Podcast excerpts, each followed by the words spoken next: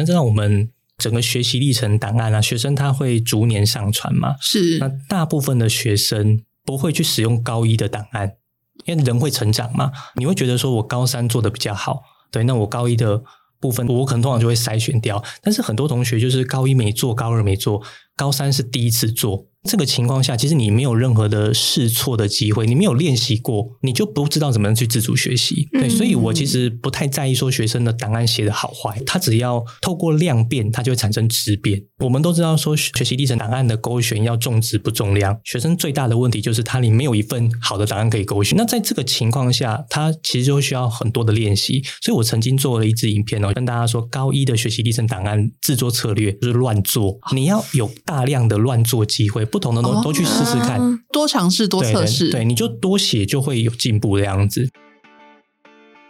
欢迎收听青春通识课，从高中到大学，陪你一起找方向。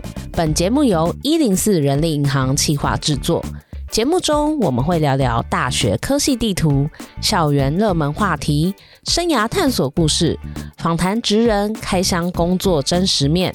记得订阅我们的节目，不错过最新上架资讯。嗨，大家好，我是 Moira。这集是我们的高中生请听单元哦。那今天呢，我们想要聊的主题呢，是让每一位经历过108课纲同学都非常头痛的自主学习。自主学习的自由度非常高，但常常让人家摸不着头脑。偏偏有非常多的大学在申请入学的时候都会采计，所以也让学生啊、家长啊，还有老师们其实都有一点焦虑。那我们今天呢，邀请到在 YouTube 上面造福超多人的学习频道47云端辅导室的创办人世清老师，还有企划制作这集的助理主持人，也就是我们的校园播客万晨。今天呢，我们会一起来聊聊自主学习的各种迷思还有破解的方式哦。来，我们欢迎世清老师还有万晨。嗨，大家好，我是校园播客万晨，现在就读的是清华大学人社的大二，人社院的大二。好，我们欢迎万晨。万晨之前有来录音过嘛？对不对？有，我有录过。你是录哪一集啊？我是录那个外县市求学的。外县市求学那一集 ，OK， 那集也很有趣哦，会讲到很多大家在求学时期的一些心声。没错。好，那我们欢迎万晨。那我们欢迎世清老师，老师可以帮我们自我介绍一下吗？嗨，大家好，我是云端辅导室的世清老师。我是文化大学教育学系毕业，然后后来是中正教育研究所。那我之前在嘉义的协同中学服务了10年，10年很久耶，都是辅导老师啊。那后面4年是当辅导主任。那老师现在是现在因为比较多人会来邀约这样子，所以我最近离职哦。那我现在就是成为一个自由讲师，在不同的学校当中进行有关于这种校园讲座，大部分是围绕在升学议题上面的演讲。既然邀请到老师，一定要问一下老师的非常有名的 YouTube 频道47云端辅导室，想问一下老师当初是为什么会开始这个频道的啊？因为其实我并不是一开始想要特别出名或什么啦，我觉得刚好跟我们今天的题目很有关系，因为108课纲刚开始的时候需要有老师去引导教学生做自主学习，可是其实我们不太知道怎么教。那我当时我就想说，我就跟同学说，那同学，那你们自己选定一个主题，好，那我也来选一个主题，那我陪你们一起做作业，陪你们一起报告这样。那我当时我选定的主题就是，那我来进一个 YouTube 频道好了，所以我这个云端辅导室就从那个时候开始。哦，原来是这个契机。对对对。那这个辅导室，因为其实我们也是在上面看到非常多跟升学相关的内容，当时就是想要做跟升学相关的主题嘛。因为我看那个如果要自主学习 YouTube 频道的话，它就需要不断的更新。那我觉得我有什么东西能够讲1年以上，我觉得除了我的专业我没有东西可以讲，所以我就把它设定成升学议题。那我就把我平常在工作啊，还有一些我的一些升学辅导经验，我就把它一集一集录起来。对，所以说这个频道后来它就聚焦在高中升学辅导这个区块。那老师这个频道经营有多久了？刚突破2年，现在迈入第3年。其实蛮久的耶，2年到3年这样子集数累积起来也是很可观的，120集多左右了。那已经赢我们了。我原本是想说做1年就不要做了，那后来我有说，那我就是这个要准备要停更的这样子。那结果后面下面就一排留言，就拜托不要停，很多妈妈啦，妈妈很希望能够继续，所以我就继续下去了这样子。主要是不能停，很重要耶。因为我们在邀请到世清老师之前，我们有之前在104高中职 podcast 其实也有做过自主学习的主题，那时候在找资料的时候就看老师的频道，帮助超多，像我离高中有一点遥远了，因为学制的都跟我们以前完全不一样，我们以前很单纯就是考试，所以那时候在了解到底什么是学习档案啊，然后什么是自主学习啊，就是这些很复杂的东西的时候，老师的资讯真的是帮助非常的多、哦、谢谢谢谢，对对，应该很多的妈妈甚至其他的老师学生也是从这里面获得了很多很棒的资讯，因为蛮多人会在下面有一些回馈，对、嗯、那我也是透过这些回馈不断的去优化我的内容啊，那尽量去符合他们一些需要，其实是真的非常实用，而且也解决了大家蛮多困惑的，如果是有解决就还好了，不要造成问题就好了应该不会啦像今天的主题自主学习，它就是一个从108课纲开始才出现的新东西，到现在也才5年嘛，对不对？然后万成那时候是第一届，对，我是108课纲的第一届。你那时候应该非常的惶恐，非常的惶恐，而且因为我们真的就是完全没有经验，嗯，对，就是也没有前面的学长姐的可以给我们参考的一些作品集什么的，是等于是我们还要背负一个算是要给学弟妹一个示范的感觉嘛，所以就是除了自己之外，可能也希望自己可以做到能够给别人参考的样子，这样。哇，这样压力好大哦！就除了自己升学，还要当一个榜样哎。那老师，你们当初在第一届刚开始这个东西的时候，应该也是遇到很多困难的。其实我们就跟学生一样，学生不会，其实老师也不知道怎么做，大家在那个时候就很慌张，那开始办了很多的讲座研习啊，这些我有去听啊，但是其实你摸不出一个头绪，那我也因为完全没有头绪，我就想说那我就跟学生一起做，如果我发现到什么问题，应该会是自主学习当中可能会出现到的一些状况，所以我每个礼拜跟他们报告我的进度啊，跟学生吗？对，我就跟学生报告啊，那我就示范给他们看，然后他们会比较知道说一个人要开始要去自主学习一个题目的时候，他可能会遇到什么状况，对，那我就一个老师的身份去示范，我觉得效果还行啊。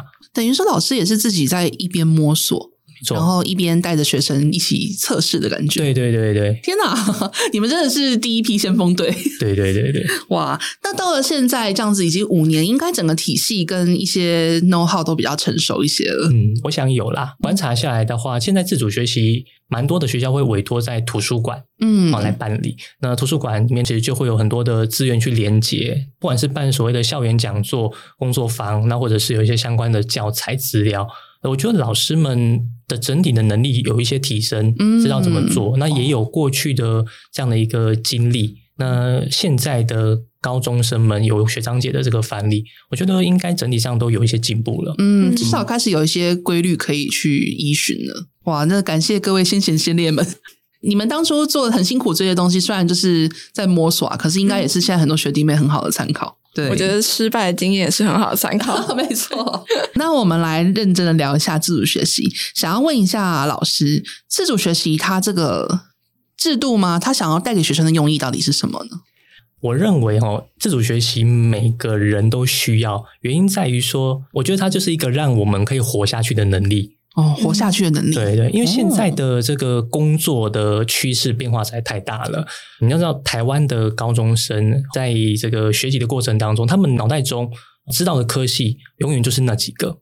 他的世界其实很小很小。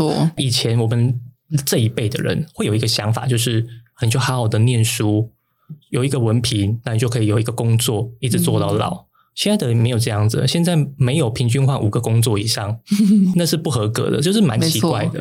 我们会不断的换工作，那我们会不断的换工作的情况下，你一定要学习一些新的能力，不断的学习才可以跟上这个时代啊，不然你就一定会被淘汰。对啊，这个世界变化太快了，以前我们没有什么所谓的 YouTuber 啊、Foodpanda 啊，没有这种东西啊，甚至到前年都还不知道什么是 AI 嘞。对啊，对啊，我们现在 AI 一出来，好多工作都很焦虑，想说我要被淘汰了。对对对，大家都会担心说自己因为被淘汰，该怎么办？其实就马上学啊。可是你如果以前高中时候你没有自主学习的能力的话，你到出社会之后再开始做，其实你会发现你的不管是升迁啊、工作的这个优势上面，其实会输很多。你也不太容易透过换工作去提升你的薪资，所以我觉得它是一个活下去的基本能力。确实因为就像刚刚讲到，现在世界变化太快了，你在学校学的东西你可能出社会的时候已经用不到，或是已经落伍了。应该很多人都有这种感觉，就是你高中大学学的东西你出社会其实就忘光，可是你到工作上面的时候你又需要有更多学的其他东西，各种新的技能，对啊，新的资讯都需要去吸收。嗯，有的时候不是忘光，有时候其实大学学的东西已经过期了。嗯，现在东西已经完成很有感。对，就是说这怎么还会再教这种东西？已经没有人在用了。可是学校因为它是一个学术单位，学校它的更新的速度一定是所有的环境里面当中最慢的那一群。嗯，不然产业一定会先优先使用嘛。那等到都 OK 的时候，学校才会跟上去，因为学校要确保这个安全，所以其实学校的速度会很慢。学生在接受这些资讯的过程当中，他上了大学，他如果不会自学，那其实当然很恐怖啊，因为大学老师不会再去管你有没有去念书，你期中考进度有没有上完，那其实跟老师无关，真的老师不会管。对啊，你就算老师没教完，他还是会考期中考啊。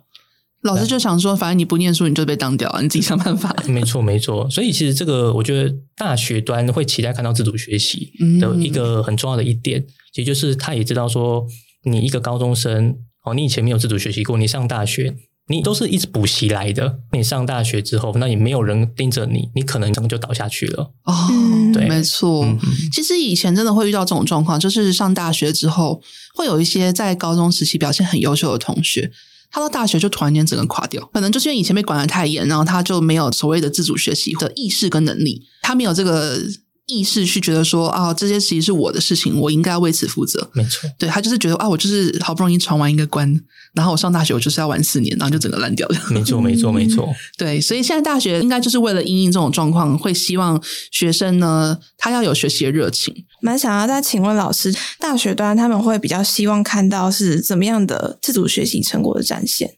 我觉得这一点其实很难回答，因为不同的大学教授他的喜好的口味不一样。嗯，对，你其实很难用一个规准说那我就做成什么样的样板提供给教授看，就会得到什么样的分数。所以我觉得在这个过程里面，学生要怎么样展现他在某一个主题学习上面的那个热情、主动，他有在这个他的学习的能力上的表现，就是说他需要在一份纸本当中来呈现，只是说呈现的方式是不是一定说一定要按照某一个格式，我觉得倒不一定，因为其实学生都会有很多的想法和创意，那只是说他可能会用错地方啦，那老师可能就会在当中就提醒他，那其实你可以在这个地方在呈现的时候你可以怎么样去表现。我知道大部分学生很注重后面的美编啊、背景啊，对对对对，那其实那个并不是重点，重点是你的内容。应该说美编那些是加分项啦，先用你的内容拿到基础分才行。他的美编是不是真的加分不一定哦，不一定是不是因为每个人大学教授审美不一样嘛。我觉得有时候学生的审美观其实不是很好，我常常看到有那个蓝色底黑色字，那浅蓝色底黑色字那个很难看得到，真的不好阅读。可是我不知道为什么很多人爱用蓝色，是那种莫兰迪蓝色吗？就是它很浅蓝色，浅蓝色，浅浅粉蓝这样子。对，你就看起来好像美美的，可是其实阅读起来其实不太舒服啊。哦，确实。对，它其实会需要，可能我们高中那个美术当中色彩学需要学一下啦。对，它的色彩配置其实会有点状况。那有时候喜欢用那个描边，有没有？嗯，对，那个边框，那边框就用一些奇怪的字体。对对对，那个其实对于教授来说其实是很不舒服的。老师您在辅导这些学生的时候会去提醒他们这个状况吗？会，一定要跟他们说不要再用这个边，然后这边遮住。我每次我都觉得我很像小学老师在说，哎，这个遮到了，那个遮到了，那内容有时候都没有指导到都在指导这些有的没有的东西。只是让它变成一个比较舒适可阅读的状态。对，那个我觉得是比较基本啦，那内容就是能做多少就是多少的样子。这让我想到以前古代科举的时候，科举你写考卷的时候，你如果字写得很丑或是你的考卷有脏污，不管你写的多好都直接拜拜。对对对，就是类似这种概念。没错没错。所以其实好阅读会比很漂亮要重要非常多。你要知道大学教授他要去读同学的这些书审资料的过程，那个量是非常多，那但时间非常少，他可能要在一个礼拜读1000件以上。哇，对，那比那个大企业人资看的还要多。对啊对啊对啊，因为他的那个时间很短，那东西量很多，那你进来的时候又一个很不好阅读的东西，我觉得那个主观感受啦，就算现在大学端他们有所谓的评量尺规，在当中有一个规准，但是那个规准里面很多都是教授们在主观的评分的感受，一开始看到就不舒服了，分数可能就往下掉了，非常可惜。所以体谅年长的教授，字不要太小。对对对，字真的不要太小。我特别要提醒有一些同学啊，会去用那个不知道哪里来的模板，觉得模板设计也蛮漂亮的，反正就拿来给我看。有时候看到那个目录只用了整页的前3分之一，然后下面全白，但是字超小，我就想说，为什么要这样设计？他说啊，因为那是某某样板给他看的，他们就按照那个格式去改。我觉得那个设计其实适合年轻人。对，那个感觉不好，比较不是这种书审资料的。没错没错，它比较适合一些创意类型、设计类型的对杂志期刊、杂志啊、刊物啊这种的。所以其实真的排版也是里面很重要的一环。对啊，我觉得它是很基本的动作啦，但是不如这样子啊，就干脆不要排哦，你就直接干干净净可能还好一点。对，白底黑字，然后16、14、12 1.5行距，我觉得这样就好了，已经有一个标准化了。因为这个就是论文的基本格式啊，对，这样就可以了。确实，而且教授也很习惯看论文，他应该觉得很亲切。对啦，就格式上看起来是这样子。对对对，那同学如果想要有一些照片啊，我觉得那个没有问题，但是你就是在设计上面不要太过于丰富。 OK， 了解。因为万成是第一届的108课纲嘛，想要问一下你说你当初在自主学习的时候你的一些经验跟心得，你是做什么样子的题目啊？我有做过2次自主学习，一次是高一下的时候，然后第2次是高二上。然后我高一下是做读英文小说，但是我当初在定这个计划的时候，我也没有想要得到什么成果，我只是希望可以透过这个去增进自己的英文能力而已。哦，就是 push 自己。对对对对。高二的话是因为我比较有方向，就是对于科系的选择，所以我就想说那我来学一下电绘程式。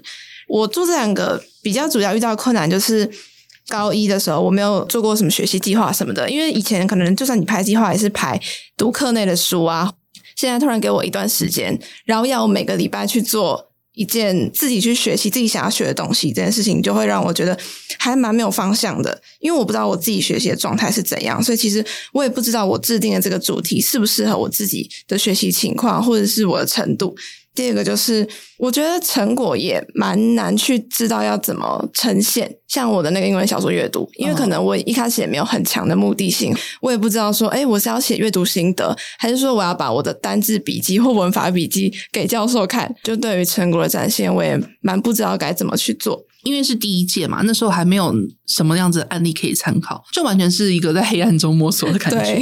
那时候老师们应该也都是不太知道要怎么去辅导学生。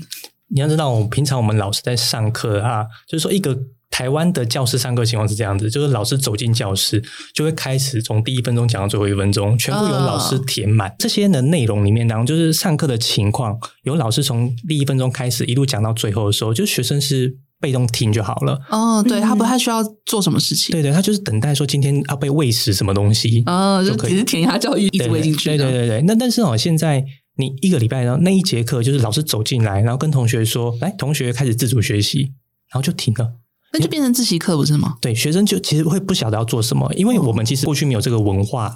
我觉得从108课开始都推这件事情，那因为没有这种文化，就是一节课在那边，那同学他就会想象那我就要自学，要学什么，老师跟他说你就挑喜欢的主题好了，同学就会上网开始滑手机，原本是要查自主学习的主题，查着查着就开始聊 IG 了。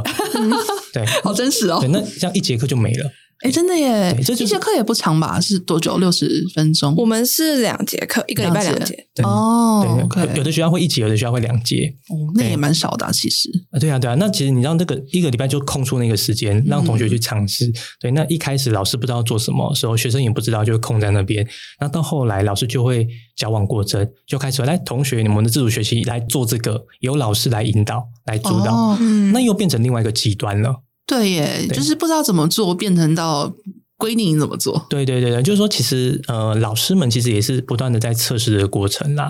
像他们在这个时候遇到的问题，我觉得有时候那个目的性，因为我好像是为了要升学才做自主学习，这种情况你在做自主学习的时候我觉得有点不纯净啊，因为就跟他的宗旨有点违背了。对对对，你想当我们主动去学习一个新东西的时候，其实通常会充满欢乐，会有兴奋感的，会很开心，对，会很兴奋，雀跃的感觉。对，就是小时候啊，比较像是那时候刚遇到乐高，煮乐高能够煮起来，其实那个时候很兴奋的。但是你没有要拿这个东西去做什么比赛啊、推甄啊，你是一个没有目的性的东西，你就纯粹想把它学好。我们现在因为自主学习常常会绑在升学这件事情，所以大家的目光就是我要怎么做，教授才会喜欢。不是我会喜欢，是教授喜欢。对，在这样的状况下面，其实学生他们在设定的时候就会很没有方向感，因为你又不是教授，你怎么会知道教授喜欢什么？对，所以你今天要做就是你喜欢什么，你今天去选择哈。假设像我在进 YouTube 频道的时候，对，我从零摸索到第一个订阅，到第1000个订阅，我看到这个成果的时候，我自己来肯定我自己啊。嗯，对，我就觉得很兴奋。这其实也是一个很棒的里程碑，对吧？对对对，你就会为自己设定一个里程碑，你知道该怎么做。因为以前没有文化啦，那现在开始在学习。像我有个德国的亲戚，他说他们不管是高1到高3，1点后就放学了。1点后放学要干嘛？他们会说他们会去，有的要去踢足球，有的会去上一些他们自己想要上的课。Oh. 下午的时间全部由学生自行安排。欸，好棒哦！我的那个亲戚他也是念那种民族文化学系的，所以他放学后他会去学一些民族舞蹈。Oh. 我就问他，你为什么要去学舞蹈那件事情？他就说，因为舞蹈是一个文化的一个呈现的一种形式，所以他会去学各个不同的民族舞蹈。我就觉得他们的想法跟我们台湾学生就不一样，完全不一样欸。对，我们可能你今天放学1点给他放学好了，你问他要干嘛，他只会说我要玩。玩什么？滑手机。对，他其实打游戏。对，他其实不知道玩什么，因为他能够运用的时间太少了。对对对，我觉得这是一个练习的过程啦。而且其实像西方的这种真的是比较学生自主的教育方式，也并没有让他们的竞争力变差。他们到高等教育去之后还是成绩很好啊，他们如果想要去往某个领域深造研究的话，也是可以取得很好的成果。对，我觉得这个就是他们在自主学习上培养的很好的一个优势。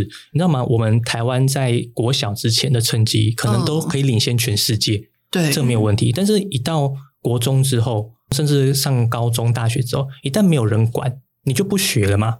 那没有人管不学，你自然就没有所谓的学术成就。可是对于欧美国家来说，他们在国小之前，他们知道自己为什么学习，也许学的东西很少很简单，但是因为他们对学习不排斥，对，所以他们会愿意去随着自己的兴趣主动的去深入探究，那他们就可以在他们的领域里面当中持续的有人才出来。我觉得这个就是台湾都很怕说会不会因为减少堂数减少时间而下降这个学习竞争力。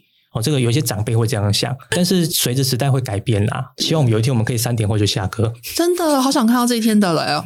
假设如果是我们的下一代可以过这种生活，真的很棒。对对对对对。对啊，而且因为台湾的教育比较追求通才教育，所以变成说你即使不擅长，因为要采集，你还是会逼自己读。对对对 对， 对。那西方是比较专才，就变成说你就是往你擅长的地方去钻研。嗯，那你这个花的力气当然就是取得的成果就不太一样。对啦，我觉得这个真的是有差啦，因为可能我们某一些东西还放不下啦，所以现在你看学测就算5选4、5选3好了，还是有人会觉得说这样不行，这样太少，这样太多，各种声音会出来。但很妙的点是出社会之后又不一样了，出社会之后就变成你要找到你的专业，然后往那个方向去发展。假设是文字工作者好了，你真的不需要会数学，你只要会按计算机就好了。没错没错，这也是一个蛮奇特的一个落差。完成，你刚刚讲到说你在执行自主学习的时候会遇到一些困难吗？那你那个时候困难是有解决的吗？还是说就自己想办法？其实我当下应该算是没有解决。我做完自主学习之后的那个寒假或暑假，我觉得我当下没有很快就把它处理掉，我反而是到高3学测完之后的那个寒假才去把它补救起来。那你那时候因为就是学测，譬如说你要选填科系那些的，去改变自主学习的内容吗？这部分我觉得好像还好，因为我觉得我原本选的东西就跟我要申请的科系的方向差不多，因为像我的那个英文小说阅读，不管什么科系都会很重视英文，所以我就没有特别去调它的方向。电汇也是，因为我是比较倾向去申请一些人文社会相关的，我就觉得如果我可以把人文社会的兴趣结合对于艺术的一些能力，可能也是教授喜欢的，对，所以我在最后就没有做太多大方向的调整。我来问一下老师了，就是像刚才万成讲到他的遇到一些问题，主要就是譬如说他们不知道怎么制定计划，他们不知道怎么呈现作品，不知道要怎么去控管他的进度，还有就是他们可能也没有合适的资源之类的。那像这个部分的话，老师你觉得要怎么办？我觉得就是练习啦。你要知道我们整个学习历程档案啊，学生他会逐年上传嘛，是，那大部分的学生不会去使用高1的档案，因为人会成长嘛，你会觉得说我高3做的比较好，对，那我高1的部分我可能通常就会筛选掉，但是很多同学就是高1没做，高2没做，高3是第一次做，哇，这个情况下其实你没有任何的试错的机会，你没有练习过，你就不知道怎么去自主学习。对，所以我其实不太在意说学生的档案写的好坏，可是他只要透过量变，它就会产生质变。我们都知道说学习历程档案的勾选要重质不重量，学生最大的问题就是他里没有一份好的档案可以勾选对，一个都没有，没有一个有值的。对对对，那在这个情况下他其实就需要很多的练习。所以我曾经做了一支影片跟大家说，高一的学习历程档案制作策略就是乱做，你要有大量的乱做机会，不同的都去试试看，多尝试多测试。 对，你就多写就会有进步的样子。在这个过程呢，你就用这种方式去练习。其实我刚刚听到万成的问题，也是蛮多同学的状况，我不知道做什么，那我就做一个教授一定会喜欢的啊，比如说像英文阅读，你就会觉得说，那像这个东西一定教授都爱，这个观念没错。可是你要想哦，今天教授当中他如果拿来，他每一个都是读英文的，他会有什么感觉？你就泯于众人了。对对对，其实你在这个过程，你的档案其实很难去突出。我通常会建议大家，就跟大家说，你不用去想说这个自主学习的东西它会跟什么科系有关，你就把它做得深一点，因为你喜欢这个主题，你把它做得比较深入一点，其实它就会从里面就会看到，不管是你的研究能力啊，你的逻辑思考啊，你的文献探讨啊，就是你在这里面会自然会产生。其实一份报告拿来，我们一看就会知道说，这个学生水准程度怎么样。对，其实马上就可以看得出来。那你今天说跟本科系想要有关联，这个当然很好，只是说你读英文小说，那你读这本小说的目的是什么？你为什么要读哈利波特，还是要读十日谈？而且这程度就差很多了嘛，确实，对不对？那你在两种书籍的选择上面，你的目的、你的想法是什么？是因为你想要对文学有一些认识，还是说你只是纯粹想要去把英文学好？对对对，那甚至说，其实你可以把那个主题做小一点点。我今天怎么样去了解西班牙语言在旅游上面常用的一些句子？对，你把那个东西锁定在旅游，你的内容就会很聚焦在一个项目。制作过程就很有方向感。对耶，而且这招感觉就可以适配到很多科系了，比如说刚才讲到旅游的句子嘛，没错。那如果你要申请的是跟商有关，你就可以去研究商业英文，没错。那譬如说要跟生科有关，就是研究相关的内容的英文， 对， 对， 对，其实都是可以连结的，把它做深一点就好了啦。对，那我觉得你要做深一定要喜欢嘛。对，像我就曾经有一个学生，他是对那个韩国跳舞很喜欢那个韩国女团，对啊，很多人都这样子啊。他就问说他可不可以做这个自主学习，我说可以啊，那你想酷的。对，我就问他你想怎么做，他第一个想法就是跳舞，然后里面当中不断的第一周跳到最后一周，这个东西我就想说，那所以你要念跟舞蹈相关的科系吗？感觉好像只呈现了他很刻苦这件事情。老师在引导的过程里面可以问他说，你以后是想要走跳舞相关的科系吗？其实他也不会嘛，通常我们学生不会去念舞蹈系嘛。对啊，除非他从小就是这样学。对对对，那这时候他喜欢韩国女团跳舞这件事情，我就跟他说，那这些女团他们是怎么来的？他就跟我说韩国练习生。我说那韩国练习生怎么来的？我就不断的请他回溯那个源头，他后来就帮我做了一份韩国练习生的研究报告。我觉得很厉害啊，那瞬间变得有点高大上的感觉。对，很高级的档案嘛。对啊，那你说这份档案你要拿去什么科系用？我觉得都可以用啊。对，但所以它其实没有这么特别，但是因为他喜欢，所以他深入。对对对，所以其实重点是要做深，做深做小，做得更精啦，应该这样讲。对，而不是说去太过于 follow 潮流，就是譬如说大家觉得喜欢什么，因为那样就可能就会被埋没。因为我们其实很容易会处在一个状态，就是我喜欢这个，那我就是会去注意它表面的东西。但其实它后面有很多的内容可以挖掘。比如说你今天对于传播有兴趣，很多人就说，我看他的自主学习报告就是他录 podcast 的。对，我说录 podcast 需要学吗？你就录音传上去就好啦。对，这个需要学吗？那我说，那录 podcast 的节目要怎么策划？你的对象是谁？客群是谁？你要怎么样把你的下载率提高？这些都是要学的重点啊。他如果写出这个东西的话，传播系老师一定会想要他。对啊，就这样就可以了。已经有点业界思维的感觉。没错。对。那这边也想要再问一下老师，刚刚提到一些作品的呈现的部分。因为大学端应该是除了作品之外，也会看一些你在制定计划上面的一些时间规划。那想要问老师，在一个可能没有自主学习经验的学生，他一开始要怎么去衡量自己的情况，然后去制定一个比较适合自己的学习计划呢？当然还是要看学生本身过去的做计划的经验嘛。那因为我们大部分的学生其实是被规定说啊，你什么时候就要做什么事，所以他其实会对这种东西有点陌生啦。那我常常看着学生的这个自主学习计划上面，就有1到18周，前面4周就是找资料，就写找资料而已哦，就只写3个字找资料。对对对，那中间的话就是实作作品，就会发现我们是以区块来分，最后2周就呈现成果呈现。我想说，这种有计划有定跟没定是一样的，这个真的是有一点太菜了一点。对对对，就是说他其实会不太知道说他的这个东西是什么。如果说我觉得啦，怎么样去定一个自主学习的计划哦，你就把计划具体化就好了。对对，就是说今天我们在做这一件事情当中，我这个礼拜的阶段性目标是什么，你可以很明确的把它提出来。那如果说你这个礼拜做完，其实你想不到下礼拜，对，那你可以先空着没关系啊。虽然说学校老师要教啦，就是 会提醒你，可是那也是期末的事情嘛。我有时候就会跟学生说，你也不知道写什么，后面就是先写一样的就好了，就简单的写敷衍老师一下就好了。对，那反正后面最后你在教的时候啊，你每个礼拜会随着你该做的东西，那你就把那个具体的东西把它写在每一周的节制上面。你可以开始去归纳一下，我们在定计划这件事情通常会先去想一个，我们今天做一件事情它的预期目标是什么，它的比较终极的目标是什么，从那个当中然后再把它区分成比较小的细块。我为了要达成这个大目标，中间可能需要有4个阶段，这4个阶段小目标是什么，要为了完成这4个小阶段目标，我可能需要有8个步骤。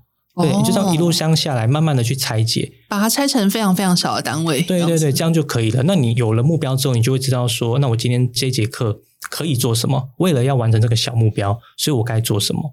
对对，所以我觉得从后面推回来啊，练习去帮自己制定目标，然后把目标具体化，应该可以帮助同学在制作这个计划表的时候会比较有点方向啦。确实，这个其实有点像是原子习惯的概念耶，就是把一个很大的目标拆成小小的，一个是你就不会觉得它这么难，没错，然后再来就是它已经变得很具体的小步骤嘛，你就可以非常顺畅的去执行它，最后累积起来就会完成你的大目标。没错没错。我想要再额外提一个问题，因为我们之前学校在自主学习的时候，他就发给我们算是一本嘛，就是你要记录你每个礼拜做什么事情，还有每一周的心得。我觉得这件事情实在超级没效率，因为你其实不是每一周都会有一个很具体的感想或是学习情况，所以这边会想问一下老师，对于每一个礼拜很详细或是具体记录自己实际上做了什么事情，或者是你遇到了困难，这件事情是很必要的吗？还有关于心得这件事情，可不可以我做完一整个作品之后再去提出自己在整个学习过程当中的一些启发跟醒悟，这样。所以它是逐周的记录跟记心得。对，这个最后会附在档案里面给教授看吗？因为我们老师是说，你的自主学习就要包含3个一定要的东西，就是计划表，然后还有我刚刚讲那个每个礼拜的周记，对，然后还有你的作品成果。但我不知道现在有没有这么硬性规定，但我们那时候是这样。对，那这边我要先讲一件事哦。自主学习要交件的资料没有规定必须要什么东西哦，其实没有规定要周记这样子。那个是老师太认真，其实学校单位因为为了要推行自主学习，所以他们会有很多的配套的一些格式啊文件，希望同学他们每周填，确保他们有做嘛，像变成一个像 SOP 的感觉。对对，就是他只要他们有做，那学校就可以交差。但是其实那些资料，其实万成可以想想，那时候就算你没上传也不会怎么，因为上传是学生自己自主的决定，他没有任何人可以去做什么阻挡啊。自主学习不用认证的哦，了解。对，所以你想要上传什么，你就把喜欢的东西放上去就好了。那至于说要不要每一周都做记录这件事情，其实它很看个人啦。有的人其实他会很喜欢每一个礼拜不断的去整理自己往下有一些更新进度，他比较谨慎的人。那有一些人他就是反正我今天想到什么就做什么，对，我可能也没有每周一定要这样记录的过程我才可以进步，他有他的一些想法。我觉得这个其实看人看弹性啦，但是我得说啦，一个能够成功的人是因为他对于过去的失败有不断的复盘的经验，他如果有做这件事情他才会有可能进步。他今天如果只是凭感觉，是我今天想到什么做什么，那他就不叫有计划了嘛，他就是随心所欲了。没错，对对，所以其实你用你的方式可以，你可能也许2周复盘一次哦，那或者是你可能不喜欢用记录心得的，你用录音的，我觉得也没有关系，但是你得不断的去检视自己。像我自己在进 YouTube 频道的时候，我影片上传上去以后，我就会去看自己的影片啊，看说，哦，我觉得今天这个角度可能不是很好，哦，这个讲话的过程当中不是很清楚。那甚至我还有一次是给我太太看，她就说，哎，你那个灯的位置可能不要摆那边。我说为什么？她说因为没有对齐。我说那个对齐有差吗？他说我们这种强迫症的人看着不舒服。对对，那我说哦，原来我得去照顾这些人的需要，这个就是我每一周也在做一个复盘的动作。确实欸，而且我觉得这其实更符合自主学习的精神。没错啊，没错，因为学习的确就是这样子，你得要不停的去检视自己有哪些地方可能可以再做得更好，你才会持续进步。嗯，不然的话就是这是自我安慰、自我说服，以为自己很棒棒，但其实并没有。对，你只是有做。有做，但是你是不是有真的学到东西啊？对，你真的要去评估。哦，原来是这样子。嗯，所以的确，自主学习它既然没有一个固定的规定的格式的话，那的确好像要把内容更精确的呈现给教授，可能会比这些流水账更好一些。我觉得如果真的要去呈现内容的话，我今天给大家一些想法好了。一个高中生怎么样去呈现一份自主学习内容，能够让我们不要说教授，能够让读者可以有感觉的。好，我觉得该怎么呈现呢？其实大部分同学的第一页都是呈现你的计划表嘛。对对，那其实我觉得并不 OK， 看那个其实也不知道干嘛。一份计划的呈现就是一开始你的预期目标是什么，所以你的主题说明完毕之后，其实如果是我啦，我就直接把成果放在最前面了。嗯，譬如说我今天我要自学，比如写英文小说，是对，那我可能一开始就是在第一个段落，我就跟教授说，那我完成了2本20页的英文小说，所以直接把成果放在前面嘛，先引起教授的兴趣。对对对，我们把讯息前置。哦，这其实跟提案还有简报的技巧很像。欸，对啊对啊，教授他看的资料很多嘛，对，所以为了要吸引他注意，所以我们先把成就放在前面，告诉他我做了什么。我觉得第二个同学可以试着有教学步骤，我们怎么样去检验一个人学得会？其实有一个理论叫费曼理论。费曼理论，对对，就是当你可以把你会的东西教给一个5岁的孩子听，听得懂，那就代表你真的学会了。那如果说你能够让一个陌生人看着你的报告，那也好像会学会某一些东西，你给我一些你的教学的步骤，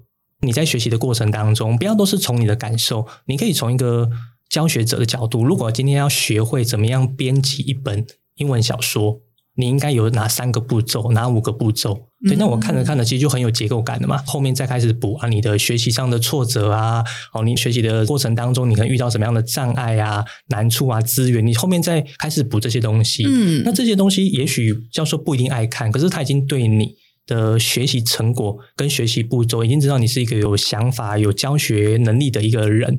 我觉得这个自主学习本身应该就不错的呈现了，后面就是能写多少就写多少就好了。哦，等于是有个像是 quick summary 的感觉，去给教授快速的了解你这个人，了解你的成果。对，因为没有时间啦。对，嗯，对对对，有点像那种一页式简报的那种感觉。对对对对对对。诶，那再来想要问一下思琪老师哦，其实刚刚有稍微聊到这个话题，就是如果他的申请的科系，譬如说他可能高一高二的时候他准备的都是一个方向，可是他到高三，尤其是在考完试想要选填科系的时候，他如果临时改变了，那他的这个自主学习要怎么办？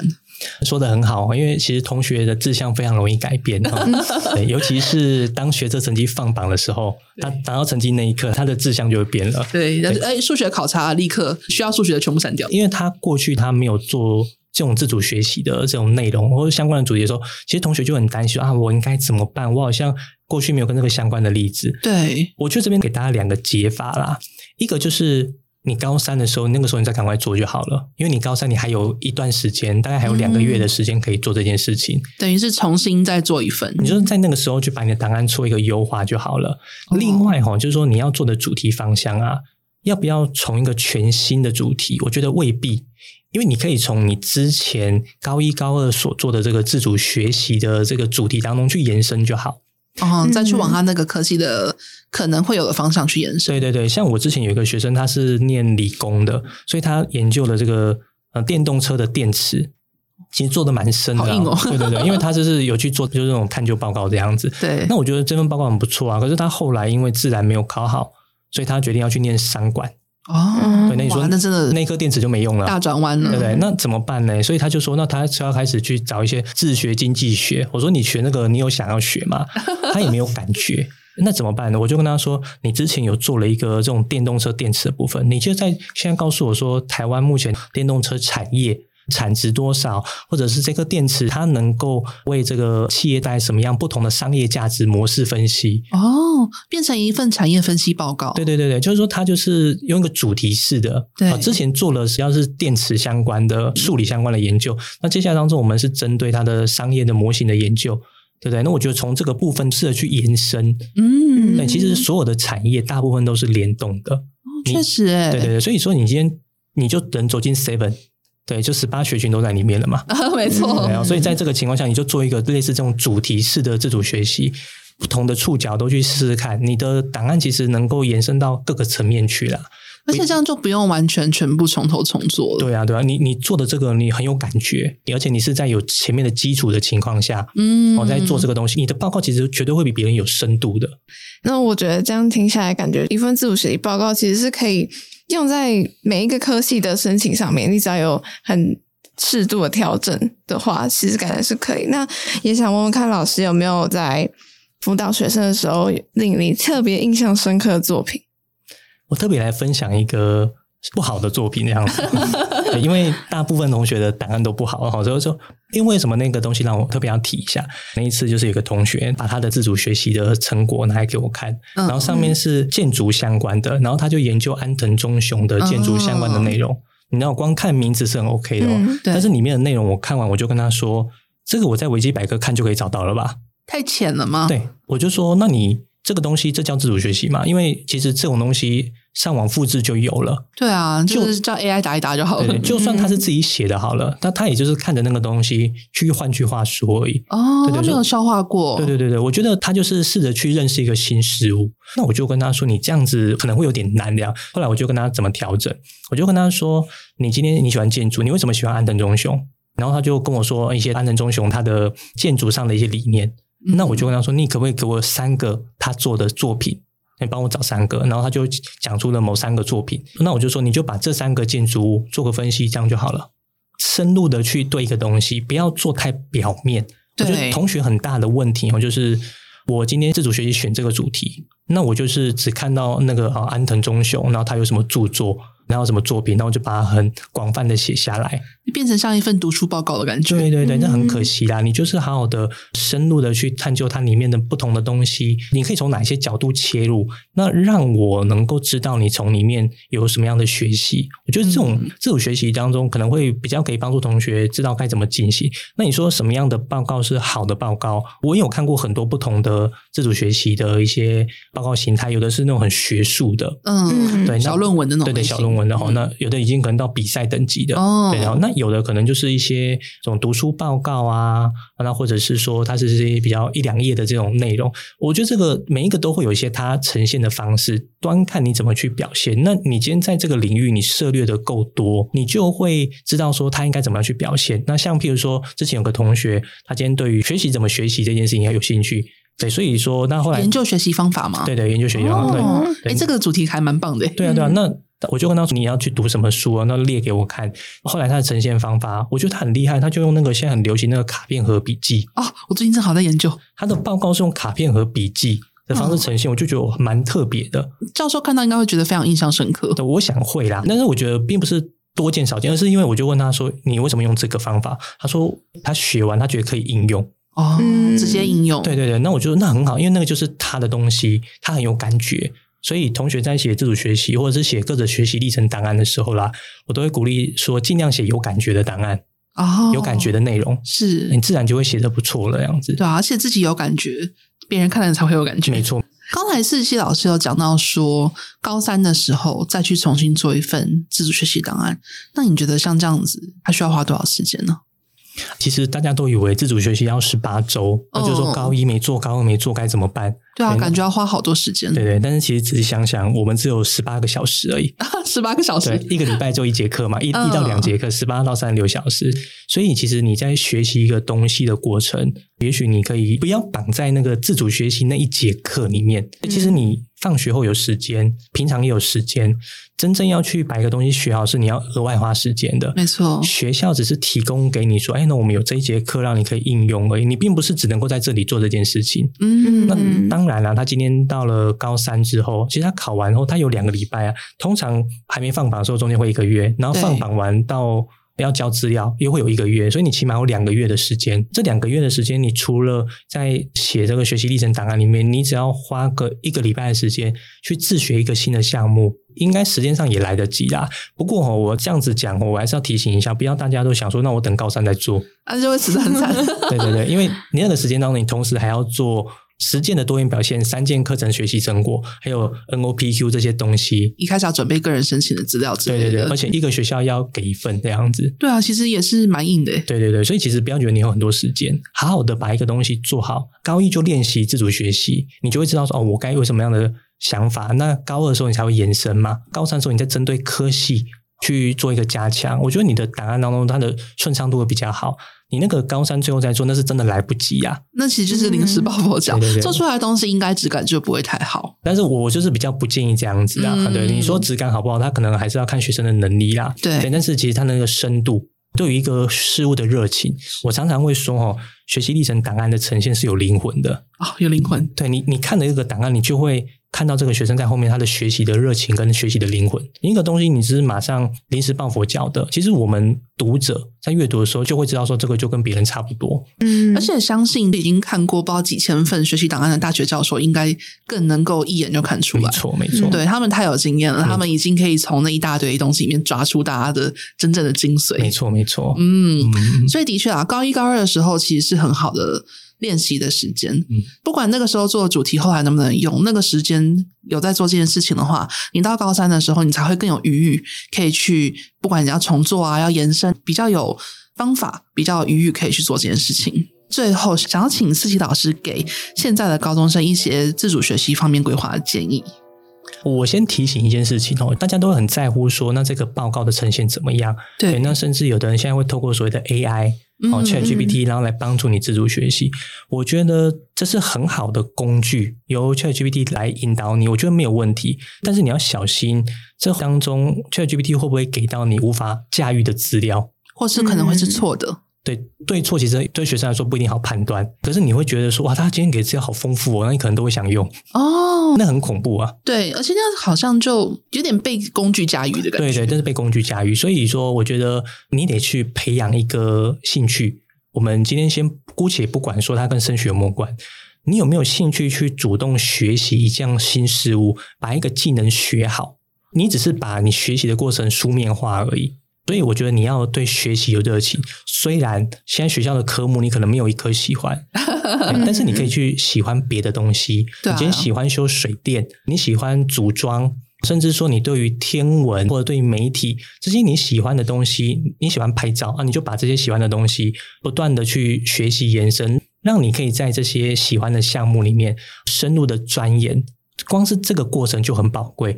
就算你高一学习完之后你不太知道怎么写，你就写1-2页，那就没关系，那就这样子。可是你要试着去学习。那至于说在自主学习上面，我觉得比较好的建议就是挑自己喜欢的主题，那试着做深一点，应该就能够让你的高中的自主学习里面会有一些内容。那如果你真的不知道要干嘛的话，阅读是一个很基础的东西。嗯，没错。对，那书中自有黄金屋。对对，那你的阅读你不要去读教科书，你就是读现在相关的，比如说有出一些畅销书啊，阅读这些能够帮助你提升你的视野，而且所有的教授都喜欢会阅读的学生。真的。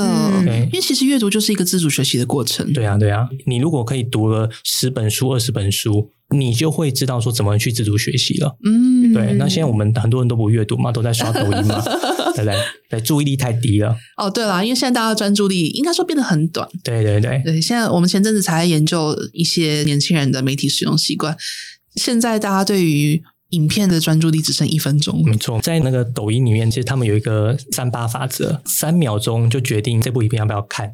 8秒的时候会决定要不要把它看完。你就这么短的时间，其实很难去对一个人在一个知识里面产生什么影响啦。确实，所以静下来，然后去读纸本，除非等到哪一天我们考试都用电脑考以后。那时候你再不读好了你没关系，可是现在都是纸本嘛对，随便一张考卷就1-2万字、你不会阅读，其实你光在考试这件事情也很吃亏。对啊，其实阅读能力不管在什么样的时代都还是非常重要的。没错没错，所以我还是就鼓励同学，真的不知道做什么那你就阅读开始。今天听思琪老师这样的分享啊，我觉得像自主学习的部分，大学教授想要看到的应该不是说你已经把这个课题做得多么了不起，而是他想要从这个过程中去观察这个学生他到底有没有学习的热忱，他有没有自己规划管理的能力，他最后能不能端出一个成果，然后为他的成果负责。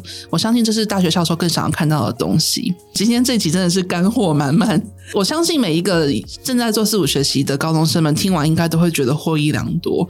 今天有在听这集的观众应该也是收获满满。接下来的话，希望大家可以更有自信的去面对自主学习的挑战。希望每一位高中生呢，能够更了解自主学习它的底层逻辑是什么，做出专属你个人特色的一个作品。感谢思琪老师跟万成，那青春通识课这集就到这里咯，我们下次见，拜拜，拜拜，拜拜。